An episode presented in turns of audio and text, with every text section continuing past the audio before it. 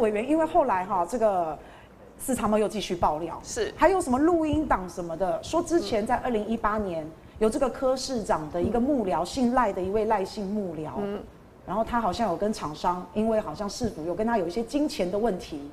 啊，然后有跟市长见面，到底有没有见面啊？现在市长说没有，然后指证丽丽说有，然后还说到说连蔡碧如委员你都在现场哎、欸。哦，我当然在现场啊，啊我就我就是呃，有没有跟厂商见面？柯市长没有见过这个厂商。二零一八年的时候连任，呃，市长连任之后，市长第就是要办灯会嘛，对，好，二月份要办呃要办灯会，那我印象中好像是。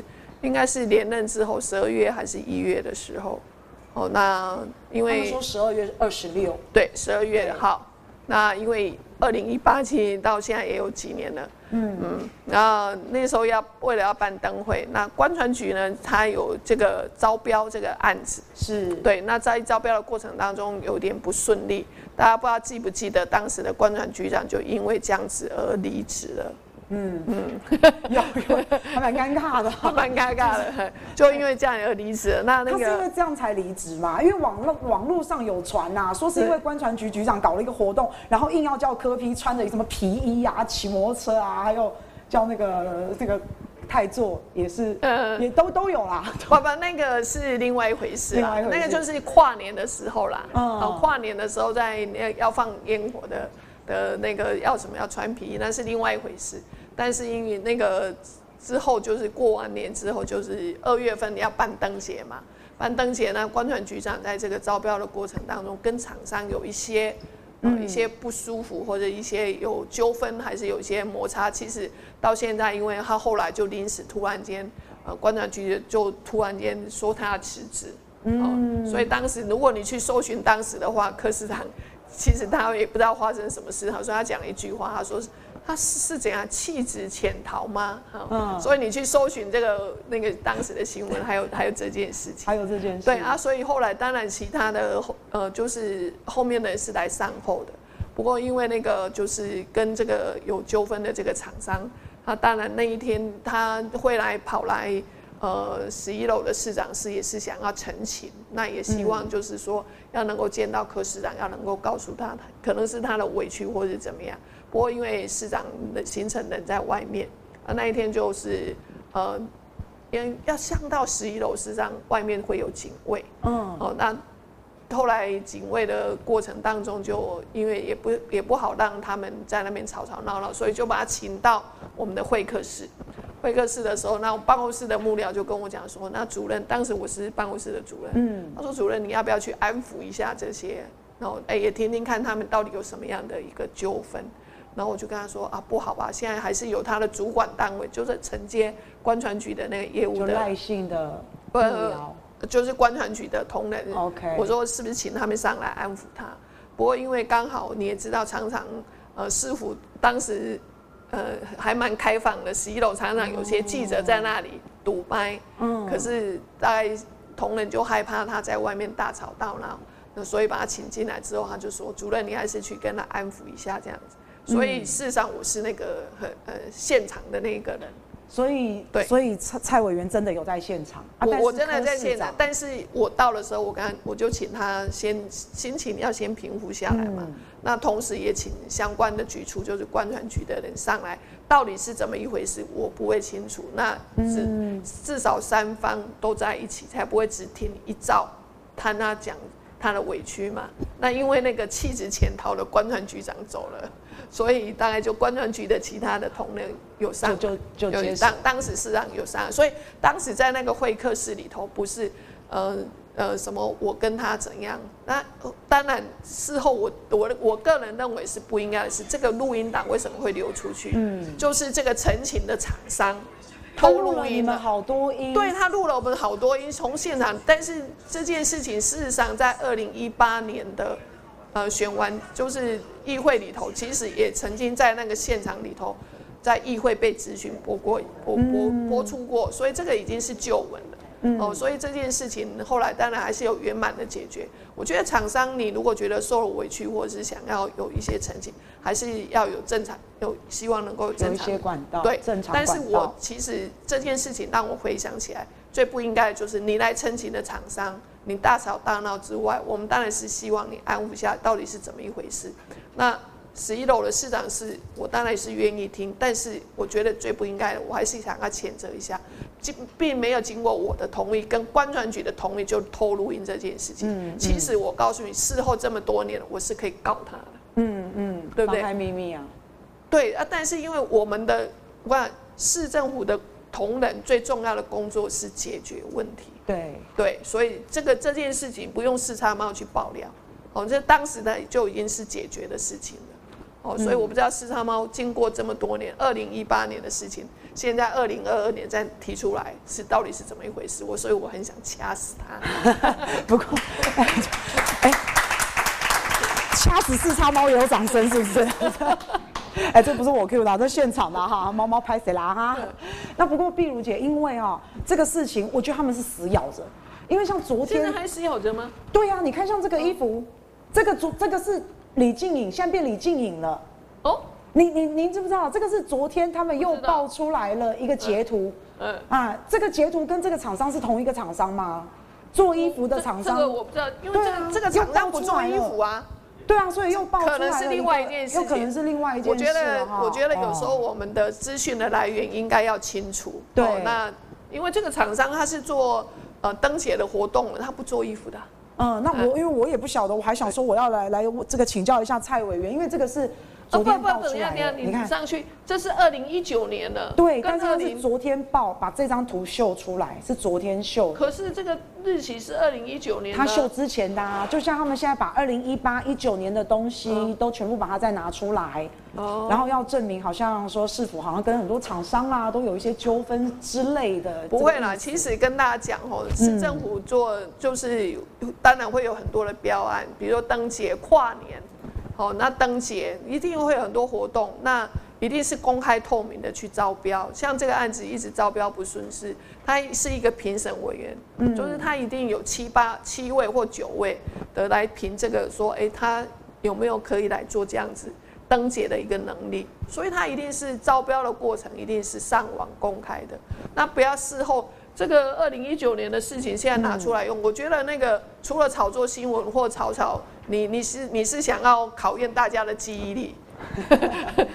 现在选举嘛，对，选举到了就是这样，选举到了什么事情都要拿出来。你叫我考验一下二零一九年五月二号的记忆力，我我我说真的，我看不出来。对，因为我我也是有点看不太懂啊，所以我我也才想说来这个请教一下蔡委员。所以蔡委员，您还不知道你们已经有又有截图被释出了啊？最近最近好多的截图，好多的语音啊，这样子的一个对话不能够说什么。对，所以我也不知道，我也不太清楚。哦所以有时候不要看图说故事，或者一个文字就说啊，这个似乎很乱啊，这样。嗯。也许乱的是他个人本身，嗯，他心里头有什么不舒服或怎样？我觉得还是有正常的管道去。来来来做澄清或来说诉求，但是我觉得不应该随便丢了一个图在网络上面，然后就说又有什么样的事情，我觉得这这个这种事情不可取啊。反正该走司法就司法，该怎么样就怎么样，欠钱还钱，然后没有欠钱就大家就好好的等等等等呐、啊。那反正我相信四叉猫还是会继续报，是，我们没关系，再继续看下去好了，好不好？继续看下去，其实公道自在人心呐。是，那不过因为今天真的很难得啊，邀到蔡碧如委员啊，人称立院血滴子，哎，还是立院吗？立院也是血滴子吗？没有，碧如姐，为什么大家要说你是血滴子啊？听起来很恐怖哎，可是我看你好温柔哎。血滴子的称号应该是我在台大医院的时候的的一个绰号。嗯、你知道在台大医院，而且我是在加护病房，那常常病人在急救的过程当中，我们都需要帮他打针。哦，一针见血这件事情是很重要的，就是血管有很多病人的血管真的不好找哦，尤其是小朋友，所以针打下去一针见血这件事情才是我们就常常会变得很厉害这样子。所以就有这个封号，一针见血，血看到血了，血滴子。好，所以因为有时候就是我们在工作当中压力很大，但是我们还是会很自嘲自己啊。哦，就很厉害的哇，很急救的过程当中打到一一针就可以可以把那个常常你去住院的时候，不是要用一个那个那个叫做 IV lock，就是一个静脉留置针。哎、嗯，如果可以一针打上的话，那就是很厉害。所以是这样子来的。然后到了台北市政府，因为呃柯市长二零一四年选上之后，他也是带着我去。那看起来就是他常呃很多公务人员不是那么的认识他，甚至这些政务官不是那么认识他。然后他就会呃有一次我忘记了，他有一次就说啊不知道在讲什么事情，然后讲一讲，他就说啊你们不认识蔡比如，他是血滴子，然后。这个 就会被人家有过度的一个解读，你知道，在医院里头，事实上是一个很单纯的白色巨塔，很单纯的就会知道说啊。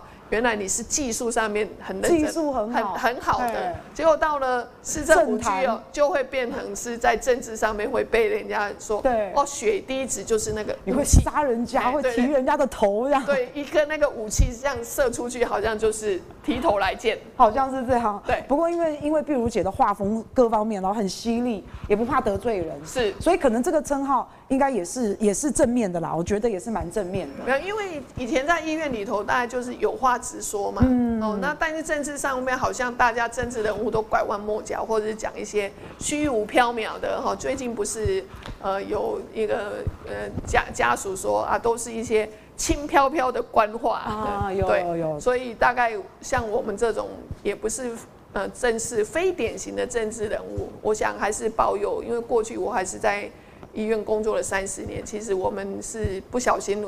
那个五十一二岁才跑到这个政治上面来，哦，怎么会怎么会这么突然呢？啊？怎么会这么突然就跑到政治圈？不晓得啊，就是跟着这对，不是柯市长哈，跟碧如姐你们两个的关系是非常的深厚的，这个关系渊源很深厚，好像是您的小孩子住院生病，然后因为没有盖电毯，嗯，啊柯柯文哲医师那时候是医生，他大发雷霆。没有那个，我跟柯市长是呃，之前就是我是那个台大的护理师，然后后来他当到总医师之后，当时的我们的外科部主任就是觉得他医术很好，就是想说叫他来主持外科加护病房，所以他很年轻就当上了外科加护病房的主任。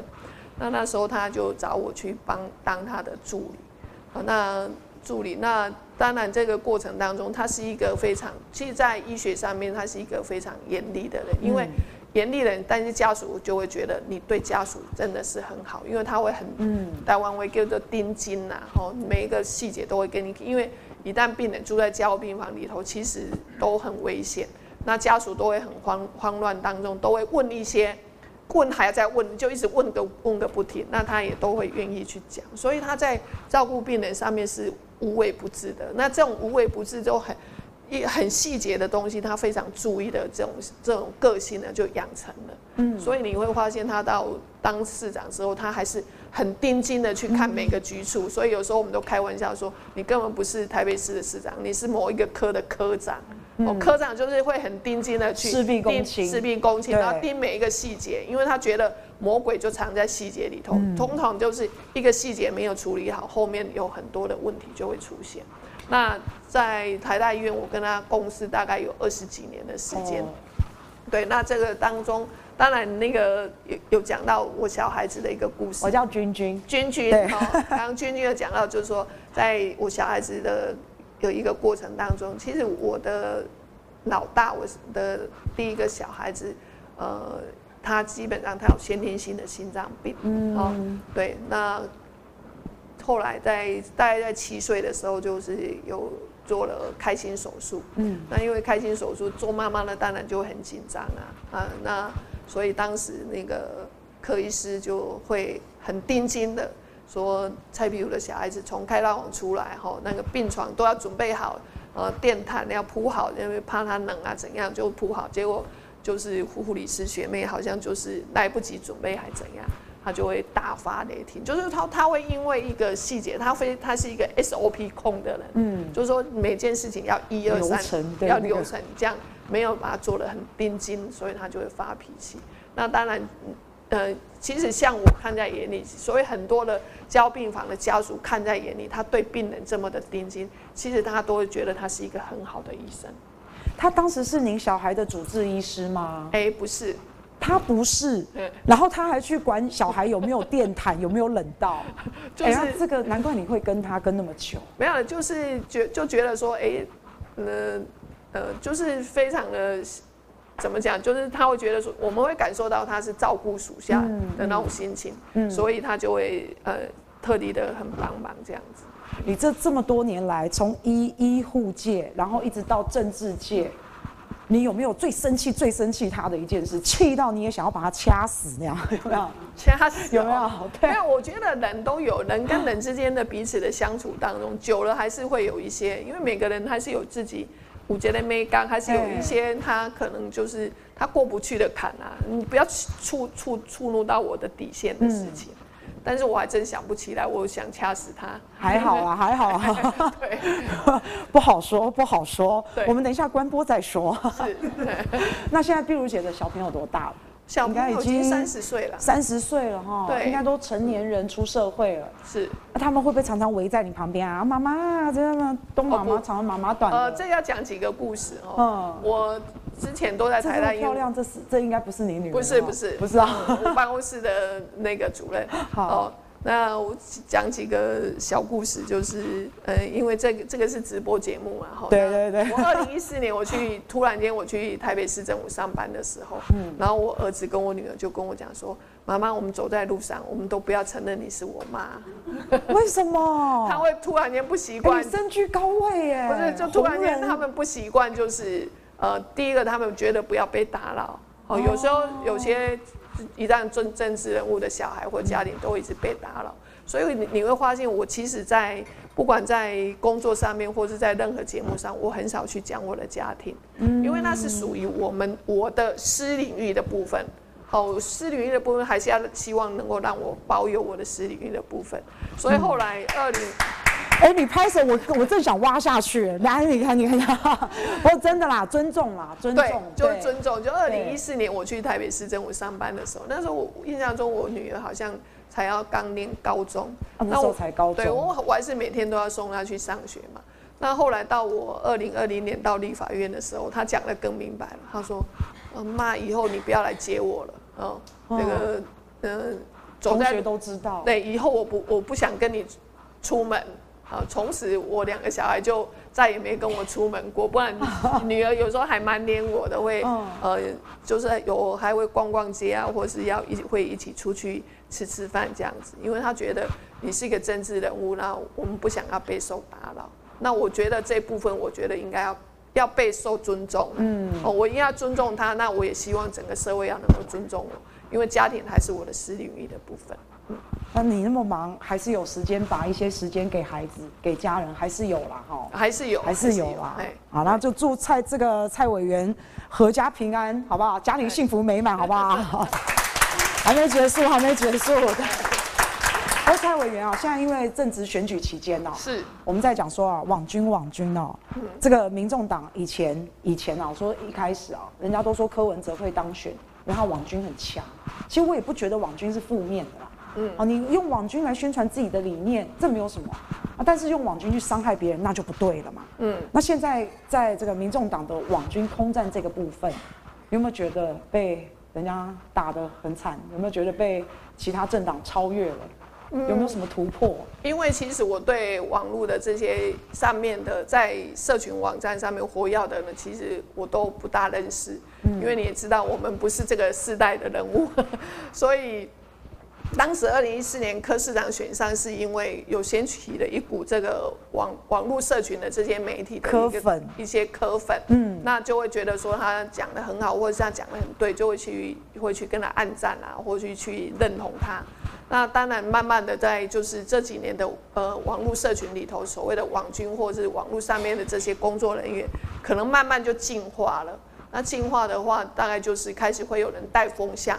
哦，如果你收钱的，如对有收钱的，因为其实以前可能就是纯粹是我认同你，嗯，那我就给你按赞，我去追踪你分享，那我我觉得你这这样子很好，我就帮你分享，哦，所以那个是嗯没有对价关系的，但是慢慢慢慢的，大家就在网络社群这这个部分这几年发展出来，就会变成是有对价关系的。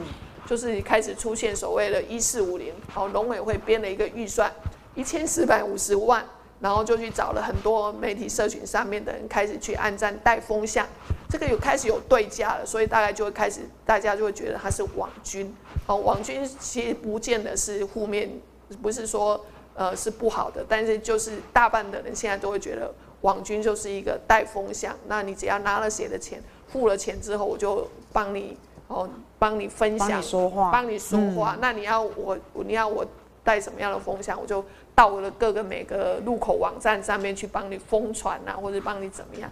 哦，所以这个网军这几年来，大家都会开始有一些负面的一些评语，我相信也是这样子。但是这个民主社会的过程当中，我相信，呃，慢慢的，呃，老百姓或民众还是他会要有思辨的能力。嗯、其实重要的是思辨的能力。这这听这个人跟这个跟，就是说这个人会不会做这件事情？哦，有的人就觉得说啊，他就是一个什么大坏蛋啊，就猛传了，然后开始去挖他过去的一些事迹。哦，那有时候就是说，呃，人家说如果要害一个人哦，就叫他去选举嘛，对对对，祖宗十八代都被挖出来，都会被挖出来，然后检视一番。当然，政治人物被社会大众解释，我觉得是 OK 的。但是，我觉得也不要太加油添醋。嗯，好，有时候常常是加油添醋，太过太过了，那就会变成是人格毁灭战。嗯，大家不知道印有没有这样印象？因为我印象是说，也是二零一八年。呃，那时候就是日本在我们的驻外使节有一个大阪的那个处长，对，就被杨慧如那一批网军有没有？对，被他们的网军去带风向，然后一直讲他这个人怎样怎样怎样。我刚刚那个心理压力有多大？结果那个人就因为这样子轻生，轻生了。我觉得，当你要去伤害别人，尤其是在键盘上面对一个你不认识、从来不没有磨过面的人。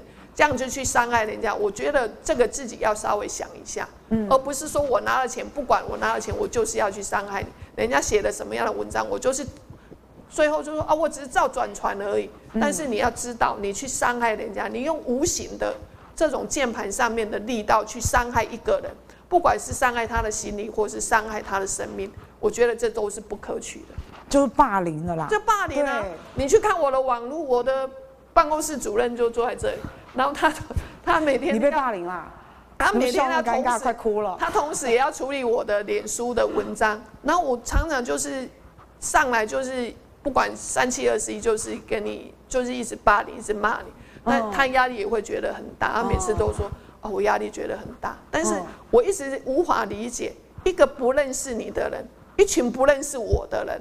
可是可以在我的脸书里头一直骂你，一直讲你，怎么会那么恨你？对，有没有？我真是奇怪，我到底做对你做了什么事？你需要这么恨我？你需要这样子骂人呢？而且骂到我们也从来不认识，所以有时候我觉得在民主的社会里头，我当然是尊重每个人的言论自由，但是言论自由也不可以去以伤害别人或者是莫须有的这样子去栽赃别人。好，我觉得还是。要自己要能够去有这样子的一个辨识能力跟认知的一个能力。对，反正多方收集资料，好，把说，我觉得每个媒体都要看。就你，你可能你可能接收到网军不对的讯息，可是当我们接收到的资讯是全方面的时候，哎，那个时候我们就像刚刚委员说的，独立思考能力、思辨能力。对，那像最近委员怎么办？有人又在弄你的论文了。你看看这些人呐，你们这些论文这件事情，我倒是可以很很大声的讲了。好好，真的真的真的讲一下讲一下。因为像最近这个，就根本就是呃，从林志坚的论文门之后，我觉得就是大家都开始把这些论文就是一个一个挖出来。但我刚刚讲过，政治人物接受这样的检验，我觉得这都是 OK 的。但是我觉得也不要太过。好，所以呢，他们会来弄我。其实他没有说我抄袭，嗯，其实你注意去看他那个一开始的那个，呃，他他是说引用不当，嗯嗯，引用不当，那到底引用不当不是你说了算，但是他他就是去用了一个，他他并没有造假，他并没有说我怎样，他就说哦，蔡壁如的论文引用不当。结果下面呢？你看我现在的脸书，网军就说我抄袭、抄袭、抄袭，不管我写什么文章，他就说你就是抄袭、抄袭。对，他就是这样子一个带一个这样的风向。可是这个王浩宇他讲了这句话之后，他人就消失了。他也知道，那我也当我也隔天我也是有出来讲，我说我的呃在职专班的硕士论文，我我是自己写的，那我也经得起这样的一个考验。嗯，哦，所以这个，但是我有常常也在讲，为什么我要出来，就是面很勇敢的面对这件事情。我觉得像这种在职专班的硕士跟博士，这个是从欧美传过来的。因为我们的台湾的教育就是从小就一直念书，一直念书。你可能念到硕士、博士，你可能都没有工作的经验，二三十岁了你还是在念书。但是呢，在欧美的教育里头，他们就希望你在专科学校或者是大学毕业以后呢，能够进到职场上去工作。那进到职场上去工作，工作的两年、三年之后，基本上他、你的老板、你的企业主会觉得说，哦，你有在我的这个领域里头做得很好，那他会希望你再去在这个领域里头去做研修的的动动作。所以这个在职专班的硕士跟博士呢，基本上都是这个呃企业主老板呐，好多老板他会帮你写推荐函，然后推荐你说你去那哪个学校，因为这个专业。是可以让你在精进，在你应用回来，在你的工作上。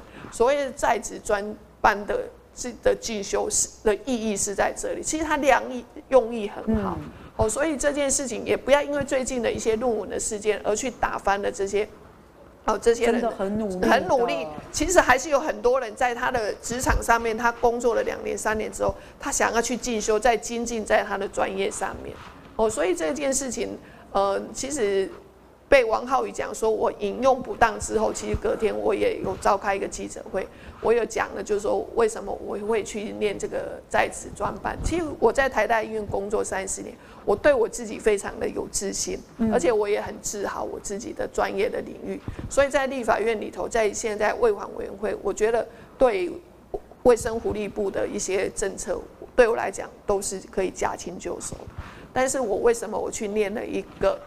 那个资讯管理的硕士专班，我这个就是我二零我讲过，二零一四年我到台北市政府去之后，我突然间离开了我很熟悉的专业，就是我的护理工作，进入到一个公共领域里头，我突然间觉得，那我要做什么呢？啊，我要做什么？我就开始那去了，也搞不清楚我要做什么。那但是呢？因为你是市长带进来当办公室主任，也不会有人来说要重新教啊，所以就变成是自己自己学习。嗯，所以当时市长柯市长到台北市政府的时候，他第一他做的事情，他是很想要把整个台北市都资讯化。嗯，所以以前的一九九九就要打电话，然后告诉他哦，要好像有点类似说哦，你哪里怎样怎样，像现在台风天哪里树倒下这样，都要打电话。那所以他我们就要改版，改版一个现在现代版的一一九九九，好，那一九九九就是，你现在手机拿起来有个 app，假设这里路不平，你可以照个相就可以上传，好，所以这样变得是很方便的一个讯息。嗯，那在这个过程当中，后来就是呃研考会这业务，然后跟厂商之间后来就一直都呃有一点问题，所以在那时候在立。在市议会的时候，议员最喜欢骂这件事情，觉得这个就是一个烂的城市，怎样讲？所以后来我就是每个礼拜呢，花两三天去跟他们厂商跟局处之间去做沟通，去开会。开会之后，对我来讲，资讯这件事情是对我来讲是全新的。嗯，当然我在台大医院，你知道我还可以自修自学，我还自己写个程式，这么厉害？因为那个是在我的专业领域里，我你大家都知道我是叶克膜的专业。啊，叶克膜之母，对，那是我的专业，所以我还那个书拿拿来看一看，就自己会写程式，简单的程式。当然后来变得比较复杂，我也也也就可以找呃工程师，但是就是说我可以跟他沟通，因为我很清楚要怎么写。那到市政府之后，我也觉得这个资讯对我来讲，资讯的资讯对我来讲不是困难，所以我要帮忙两边做沟通。就这样，第一年之后，然后呢？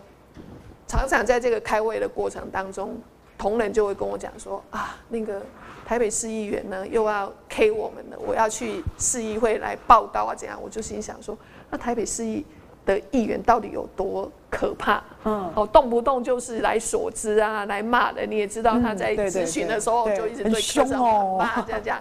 哦，然后他们就说啊，很无奈啊，就是要去他们一通电话或者要来锁资，他就要去准备啊，就去议员的办公室跟他报告这样子。后来我因为跟这个资讯的厂商有接触之后，后来我们就他就是资讯局的同仁就。第二年就约我说：“哎、欸，我们去念那个资讯管理。”我说：“哦，所以我跟你讲，我这个论文其实后来是因为我已经有在这里，然后我就说要干什么呢？他就跟我说：‘嗯，你去学一个城市，哈，就可以来知道到底我们的台北市的议员呢，嗯，都在骂我们骂什么，或者他们关注了，不要说他们骂在骂市政，他们关注的是什么？那因为。”以前我不在政治圈里头混啊，大家都市政府区了，你就常常要应付这些议员的一些问题，所以后来就很想要去知道到底他们的脸书都在写什么，他们都在关注台北市的市政是什么，哦，所以大概就花了一点时间，一开始也是自己。念书，后来刚好因为长时间跟资讯局的同仁，资讯局的同仁就约我说：“那我们一起去念书。”这个就是在职专班的一个意义的存在。嗯，你想要从这里再去取得你的第二专长，或者是你在这里去研研究。那对我来讲，我也觉得政治上面我，我我也很想知道政治的 A B C 是什么。所以从研究去探查探查议员关心的事件，也许是我对在政治上面的一的一个入门。所以呢，也因为这样子，所以我就去念了。所以去老师修课，我只学，那我就说我要学写程式。所以当时就学了一个 Python 的程式，爬虫，呃，Python 的软体程式，它是一种爬虫程式，就是你去把关键字抓起来，然后它就可以看说这个他们的脸书文都在做说什么。好上进哦，哎，这真的是。所以，然后呢，可是呢。为什么在职专班的资讯局的同仁要约我去上课？他说我们两个去上课才不会，因为有时候白天上班很累了，晚上一个礼拜，我印象中好一个礼拜是二五要去上课，然后你没有叫他去，你不要去，他对六六日好像要一整天这样，能来五趴才不会缺课，你懂吗？五趴才不会缺课，互相监督。督那对我来讲，我学的那个城市，我也可以去观察我们所有台北市的议员，他们到底。关注点是关注什么？然后要如何？比如说总咨询的时候，他又在骂柯市长，在骂什么？嗯、我们就会知道说他在做什么。所以呢，后来我就开始哎、欸，开始对一些政治上面比较了解，议员都在关注什么？嗯，那结果隔年第二年，我那个同事其实公务员都很会念书，你知道？第二年他就说他要写呃论文，他要毕业了。我说你毕业，那我也要毕业。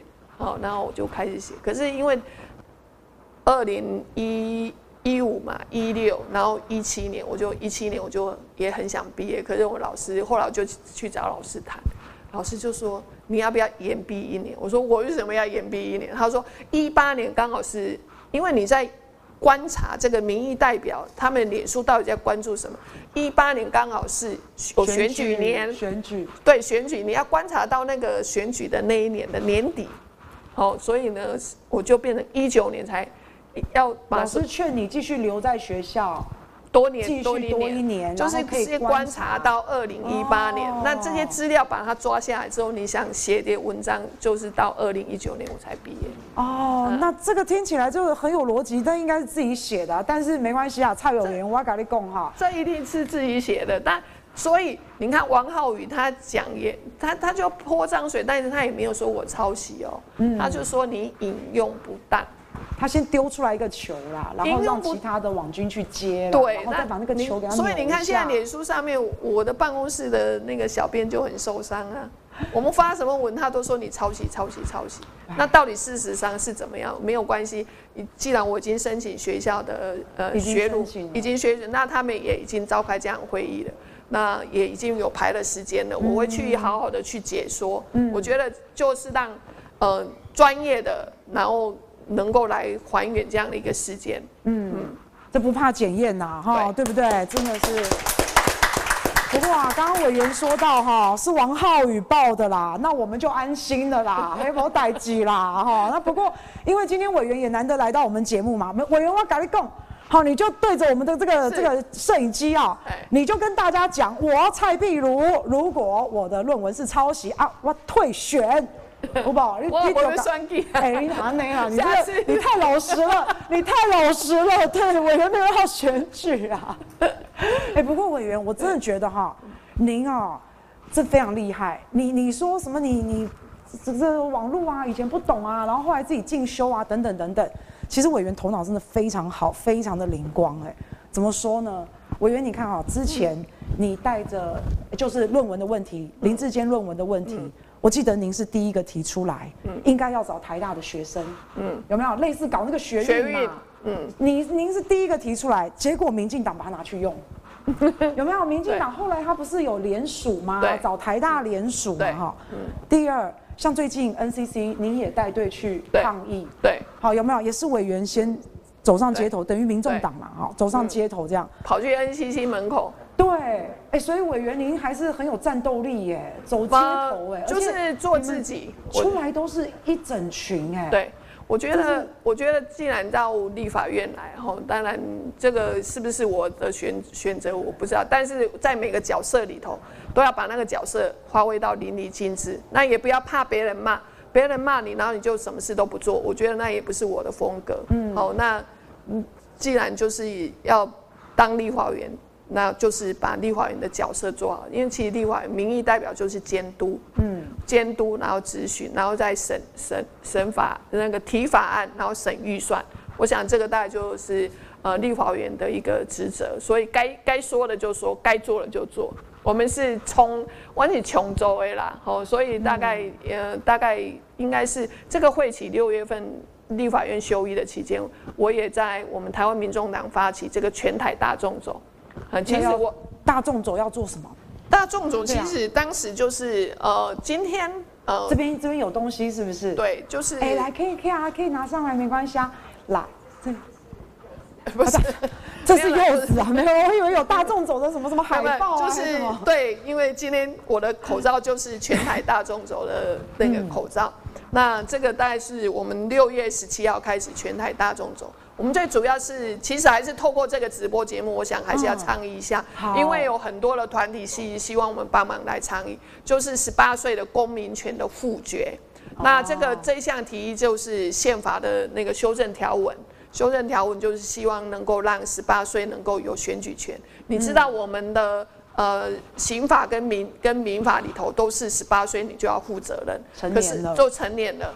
可是你却不能够有投票哦，你十八岁你要负刑刑事责任，民法也是十八岁，然后但是你又却不能投票，所以在今年三月二十五号立法院的那个宪法修正条文通过三读通过之后，但是它这是立法院的的立法，但是之后要来一个公投，就是年底一样十一月二十六号。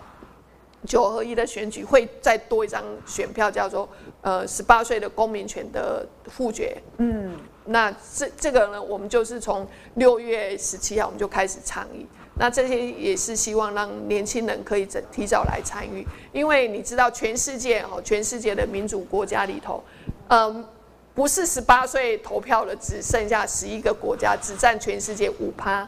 嗯、那而且亚洲来讲，就整个东东东亚，其实我们既然是号称民主的国家，我也觉得这个应该要权责相符啦。嗯、哦，因为权责相符就是说，你刑法跟民民事都要负责的，那你是不是也应该要有让他有公民权、有投票权？哦，所以这个大概是我们在倡议。那今天早上我们也跟四跨党派，就四个党派同时开了这样一个记者会，因为台少盟就是呃有一些。儿童的呃也不是少年的一些团体，也是希望我们一起来呼吁这样的事情。那我来这个上这个节目之前呢，也去参加了一个这个大学生的那个政呃政治幕僚营的活动。嗯、那我们也是希望，他们也是希望我们帮忙倡议这个十八岁，因为他们希望能够投票，也是希望在场的这些现在有投票权的人，希望能够盖下同意票。不过也有一个问卷哈，就是说。五十三 percent 的人并不知道十八权的十十呃十八岁的公民权年底有这样的一个公投，五十三 percent 的人不知道。我也不知道，我也是刚刚才知道。你们不要不要不诚实啊！知道的举手。都不知道，有有一个知道，有一个知道。哦，所以呢，大家都不知道的情况之下，恐怕年底，因为他要很高门票，就是呃门槛门槛很高，要九百六十五万张票以上，九百多万哦。对，这个从投票以来，从来没有一个政治人物或某一个政党有得过这么高的票数。嗯，哦，所以这件事情可能是一个非常艰难的一个工程。那我们希望。呃，早上四个跨党，哎，国民党、民进党、那民众党跟时代力量，我们都希望一起来呼吁，让这个这这次的修宪的呃复决案能够过。好，所以也在这里刚好利用每一个机会，就是要来帮忙宣传这个十八岁的公民权，因为我觉得这是我的责任呐。哎，谢谢委员，好，各位谢谢委员。那委员看来这几个党好像都蛮有共识的嘛。不，这个档这个档案这个法案基本上是一个跨党派大家都有共识的法案。嗯，那可是刚刚说要大众走啊，要走去哪？还是说这个这个就是一个发起，就是一个十二月二十六号？哦，我们就真的走，我们就是到每个县市去。好，我们从六月十七号，我是到金门第一站，哦，我们就到金门去，然后我们就去呃街头巷尾，就是到各个菜市场。各个团体里头宣传，哎，我所以我们有做口罩，我们有做扇子，那我们有做了一些的一些宣传品来宣传这个十八岁。我们又去金门，然后台台湾就东部嘛，好，宜兰、花莲、台东，然后从屏东走到高雄、台南、云嘉南，一直走上来，然后到中彰头、桃竹苗。那其实今天。真的好强哦！今天应该是要走到新北市，那因为台风，台风对，台风已经开始走了，是不是？已经都有在走。哦，我们就是有没有跟罗志祥遇到？阿 宇 有没有？哎，这个不能讲啦，这个因为彼此 要尊重彼此啦。好，对，他走他的，那我们走我们的这样子，那就真的是到各个呃人多的地方啊，好，就是菜市场啊、夜市啊，或者是呃卖场，我们就开始去站路口，甚至我们去站路口。哇塞，真的是陆战队耶！哦，真的厉害厉害耶！真的是在为了这个法案做努力啊。对，哎、欸，不过委员，因为哈，在民众党成立之前，其实我在想哦，因为你们本来是投绿的嘛，本来是从绿营起家嘛，是，所以我也在想说，委员呢，难怪您的一些，譬如说路站也好，嗯，好，就是真的会走到路上的，好，包括您刚刚我们讲的学运也好，对，好，出去抗议也好，其实就是有那种绿营最早以前的那种信念。感觉起来是这样，没有没有，我们你骨子里是不是还留着绿的？没有没有没有，我们是行动派的，行动派就行动派，该做就是该就出来做，该走上街头就去街头里头倡议。嗯，像去年的公投，我也是那个全那个全国走一圈啊。您您也有全国走一圈呢？哎，这其实我们好像都不知道哎。我们我的全台大众走，其实今年已经是第三第三次了。嗯，第一次是二零一九年我们八月成立台湾民众党的时候，因为年底就要选。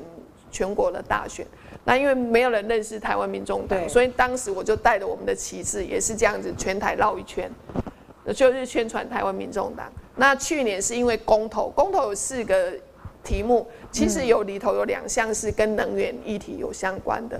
那现在大家吵吵闹闹，到底我们缺不缺电？那我们的政府都告诉我们说啊，那是跳电，不叫缺电。我老百姓管你叫跳电，还是小鸟去弄了它怎么样，或者是怪给小动物，只只要你没有电给我，你就是缺电啊。嗯、我现在没没电可用，就是缺电。所以去年有四项的公投里头有两项都在讲能源的政策。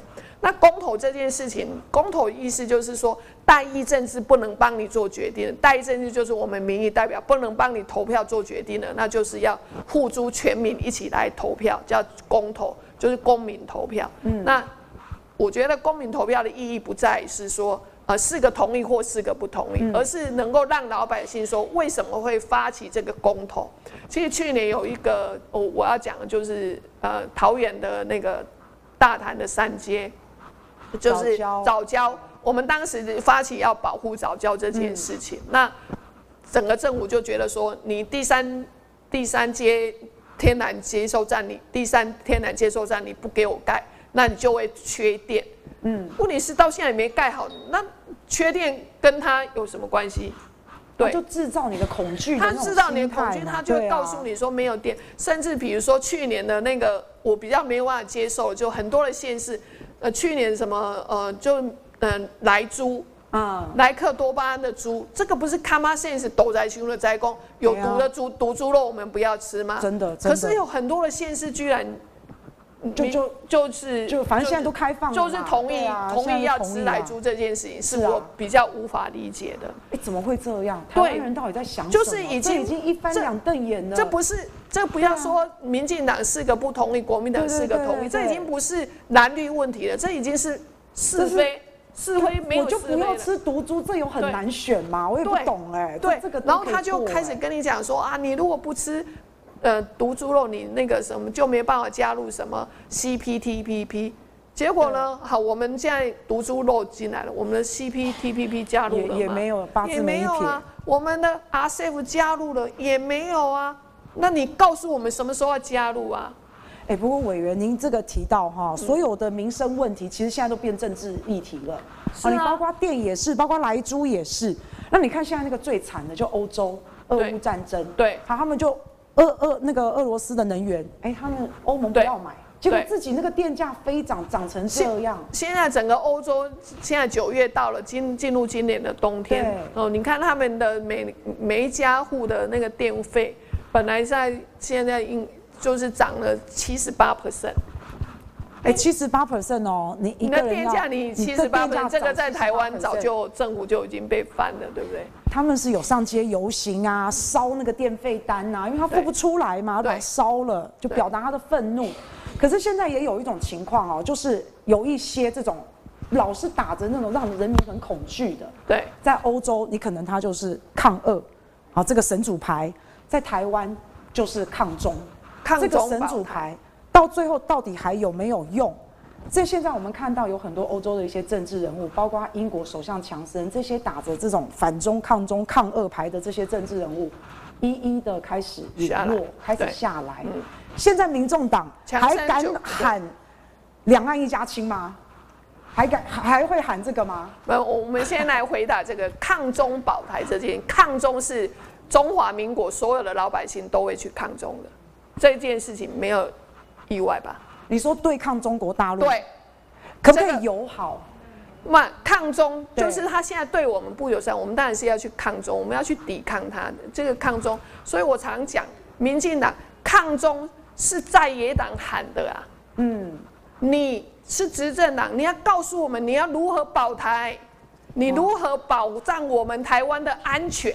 你要告诉我们，你不可以跟我们一样，现在是全中华民国都是在野党。都在喊抗中保台，抗中而已哦。保台是你执政党，你应该告诉我的，嗯，对不对？你应该告诉我策略，而不是说人家无人机拿来了，我们拿石头丢人家的，不是哦，嗯，不是啊。你要告诉我你如何让我们台湾安全。那其实更更一个执政党更要有一个思维的是，他不应该让一个国家带入战争的阶段，避战。避免避免战争，避免战争，恐怕是执政党他应该要想着他的老百姓要如何去避免战争，是他最重要的事情，而不是他跟着我们民在野党大家都在喊抗中。嗯，那你保台的你的你的策略，你的你的方案要拿出来啊。嗯，哦，我如何让我的军备完整买好，这是我的军备，让人家看到的，我的军力有够强厚，但是相对的。我也有沟通能力，美中台或甚至多边的沟通能力，有办法跟中国。我们不要讲你刚讲到的两岸一家亲，就是说，假设好，现在国民党什么夏立言跑去中国跟人家对话啊，你就我觉得也是时机点不对了。哦，在在这个时机点去，你这根本就是你嫌人家没把你。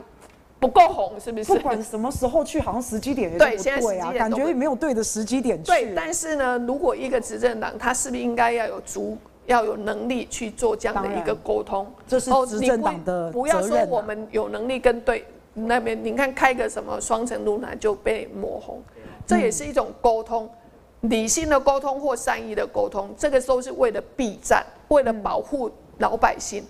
但是他们现在没有。不要说我们跟他沟通，而是多边的沟通，美中台，嗯，好，我们现在台湾在这边，美国、中国如何大家一起多边的一起沟通，这个能够有有效的沟通，才可以避免不小心擦枪走火，然后会然后引导向老百姓的一个不安全。其实蔡委员刚刚讲的哈，就是避战和平呐、啊，这是最大公约数。啊，方式有很多嘛，对，抗中保台也好，有中保台也好，反正方式很多。好，那这个是执政者，这是他的功课，应该要拿出来的，而不是跟着我们只有喊嘴巴喊抗中。嗯、那他选举到了，他是不是一样喊抗中？嗯，对。哎，其其实是这样，没错啦哈。所以我们真的很期待两岸和平呐，就是大家都不要吵来吵去、打来打去。但是这个是大家，来就看执政者怎么带领我们呐。那不过因为以前哦，民众党他是讲两岸一家亲，嗯，那现在这个两岸一家亲，我看柯市长好像也比较少讲了，是已经有调整过，有有这个观念上面会有一些改变吗？那再来还有就是现在美国跟中国管道好像也断断的，好像没什么管道沟通了。台湾跟美国。啊，台湾跟中国大陆也完全没有管道，完全没有沟通。哎，那这个就是我刚刚讲的啊，对，还是要建立一个多边甚甚至三边美中台的一个沟通的管道。夏立言回来了吗？回来，回来了哈。他、啊、就希望他有一些帮我建立一些桥梁了哦。那所以现在民众党他还是两岸一家亲吗？还是说其实就不讲这个了？其实政策上面应该就是看的，就是说局势上面来讲，所以我刚刚讲的就是说要能够有沟通的能力，嗯，要有能够有沟通能力，嗯，对。当然他每天共军飞来飞去，我们当然我也觉得很愤怒啊，嗯，对不对？是啊，是啊，是啊。对，但是更重要，你愤怒完之后，你对抗你想要对抗他的，你还是要。除了军力，刚讲过了，你的军备要能够完备之外，你有没有具备有可以跟他沟通的能力？所以看来现在的执政者好像比较有点缺乏这个能力，那我们可能就不要选他了嘛。嗯，啊，我我我们现在喊的口号叫做“非绿就投”，我觉得最大公约数其实不管蓝不管白，还是有什么新党、亲民党，好，这些在野党其实都很有有些都是真的很不错啦，都真的很优秀。嗯。好，那我想要问一下委员啊，像民众党现在是白嘛，嗯，那、啊、你们其其实现在越来势头越来越好，是不是蓝的挖一点票，绿的挖一点票，是不是想把他们两个都挖一挖？就这个，这是就就是最大公约数嘛。对，哈，台湾民众党它是自己呃成立的一个政党，那我们也是呃大概就是呃新兴的政党，其实就是比说真的，我们也没有什么。非得什么那么深蓝或者深绿，我们大概就是比较中性、中间理性。嗯，哦，中间理性，我们都就是以台湾为名，以民众为本。好，那这样子的话，我们当然是希望以怎么样做是对台湾的民众好的，大概就是我们的中心思想。嗯，嘿，所以。不是说要我们要去挖，其实这些人慢慢的，他自然就理念自然会聚集起来。哦，不要说我们去跟人家挖票，哦，我们要挖票的能力。不要说挖墙角了哈，他拍天了。认同的，他自然就会聚集在一起，这样是。对，哎，因为民众党真的好多议员很优秀啊，保真议员呐，以前大家很喜欢一个记者王府，有没有？现在也到民众党啊。徐徐府，徐福，不不不不不不不，徐福，对，徐福，徐福，现在也到民众党啊。对，民众党到底选秀的一个一个基准是什么？为什么男的帅，女的美？为什么每个都让人看了好喜欢？不。哎，对，这个倒是有，对，真的，我常常，我常常讲说啊，这个就长得就民众党的脸，然后我们主席就有一个民众党脸，对对，脸谱就长得什么样子这样，然后我们主席就说，你老是讲说他长得像民众党脸，到底是民众党脸是长这样？我我跟他讲说，我没办法告诉你你是不是民众党，但是就是你看起来就是看起来就是。这样子，首先外形哈，没有外形就是看起来就是民众党的脸，对对。那眼睛呢是清澈的，是清澈的，就是然后呢，大概脸就是常常就是其实像娟娟君君君君哎，这样就是这样的脸，就是我我也是民众党脸，是不是？是啊，哇，拍谁啊？哎，我以前真的是柯粉哎。真的，但我后来变韩粉。对不起，对不起，对不起，激动了，对不起，韩粉。没有没有，没关系嘛。哎，绿的后来也变白嘛，是不是啊？都都可以，都可以，还可以再变嘛。哈，没事没事没事哈。那个，反正这个韩先生来休息，然后我们就休息。对对对。哦，所以这个这个选秀上面，就是选人上面，没有。我觉得我觉得那个应该是人家叫叫做类物聚吧，物以类物，物以类聚，好，物以类聚。对。就是同样的一个性格或同样的理念的人，他自然慢慢就会聚在一起。是，对。哎，委员真的今天很感谢您哦，因为老实讲哦，我们今天真的没有蕊过，没有，完全完全没有哦，真的很抱歉。不是，委员没事没事，好，只是说没有蕊过，我比较不好意思啊，因为我们通常会一开始问说，哎，你有什么话，就跟这个我可能我们不要去问或者怎么样，那结果我今天发现你们说委员好不好聊，很好聊，对不对？我们给委员一个掌声好不好？现委员接下来开放现场好朋友问题哦。他们很犀利哦，可以吗？可以吗？哈，哎，现场就是这样啊！来来来来来，刚刚有有你们，哎，你们不是说要问委员什么？来，你们不是说要问委员什么？来来来，这一位洪先生，红衣男孩，蛮心你讲，来，请说，请说。那那个蔡委员哦，对这个卫福部这一块的话，就是说很熟悉的。那我想就是说，蔡委员也一定要追那个陈时中。那个购买那个疫苗是不是？对，这个这个案情为什么要购买疫苗的合约？为什么要封存三十年？封存三十年的话，就是绝对有弊病嘛，是绝对有猫腻。嗯，所以说我希望蔡委员在立法院里面能够持续追踪这一追这件事。是，对，而且的话，这次选举的话，这一块我觉得也是很好操作的一块。是，对，好，谢谢，谢谢。委员会不会去告陈时中渎职？有哦，去告他渎职，会吗？会带着你的民众党的这个一大票，会会吗？对，因为呃，这个为什么公文要封存三十年这件事情实在是没有道理。然后，那我们最近在追的是那个呃，购买高端这个高端，其实在去年呃，他二期的那个研究报告还没做完出的时候，他就已经给他 EUA，EUA、嗯、就紧急授权，希望能够在。赶快给民众来打，但是为什么那时候就全部都买不到疫苗？那就是全部一定要等高端上来呢？那高端当时呢，他也承诺说，一年后他一定会有一份报告，好，就是这个高端疫苗的这个呃疫苗打进去的这些效力的一个报告一定要出来。不过这已经是一年了，所以我们从去年的七月嘛，哈，七月的 EUA 呢，到今年的六月底，所以我们七月就开始去追说。按理说你一年内。你要给我们这样的一个报告，嗯，哦，就高端疫苗的这样一个效益的一个报告，那到现在都还没有。我们七月底就去追它，追到八月，一开始就是因为有胡会联络人就口头问，后来我后来就跟办公室说，我们把它写正式公，我看他怎么正式回，到现在都不愿意给我们，到现在都没有。对，所以我今天中时在问我，我说他再不交报告，我就去告他渎职。哎，真真的有是不是？哎。好哎，哎，委员真的是行动派哎，真的是厉害厉害。他其实渎职也不一定会告成功，但是告就是个态度嘛。对，虽然他已经那个辞职去选举了，但是你想想看哦，这个人就是一个讲话不实在，嗯，哦，那你这样子怎么可以选台北市长？嗯，对不对？是。然后呢，一个采购的疫苗为什么不能够公开？我们去年的时候有很多的委员。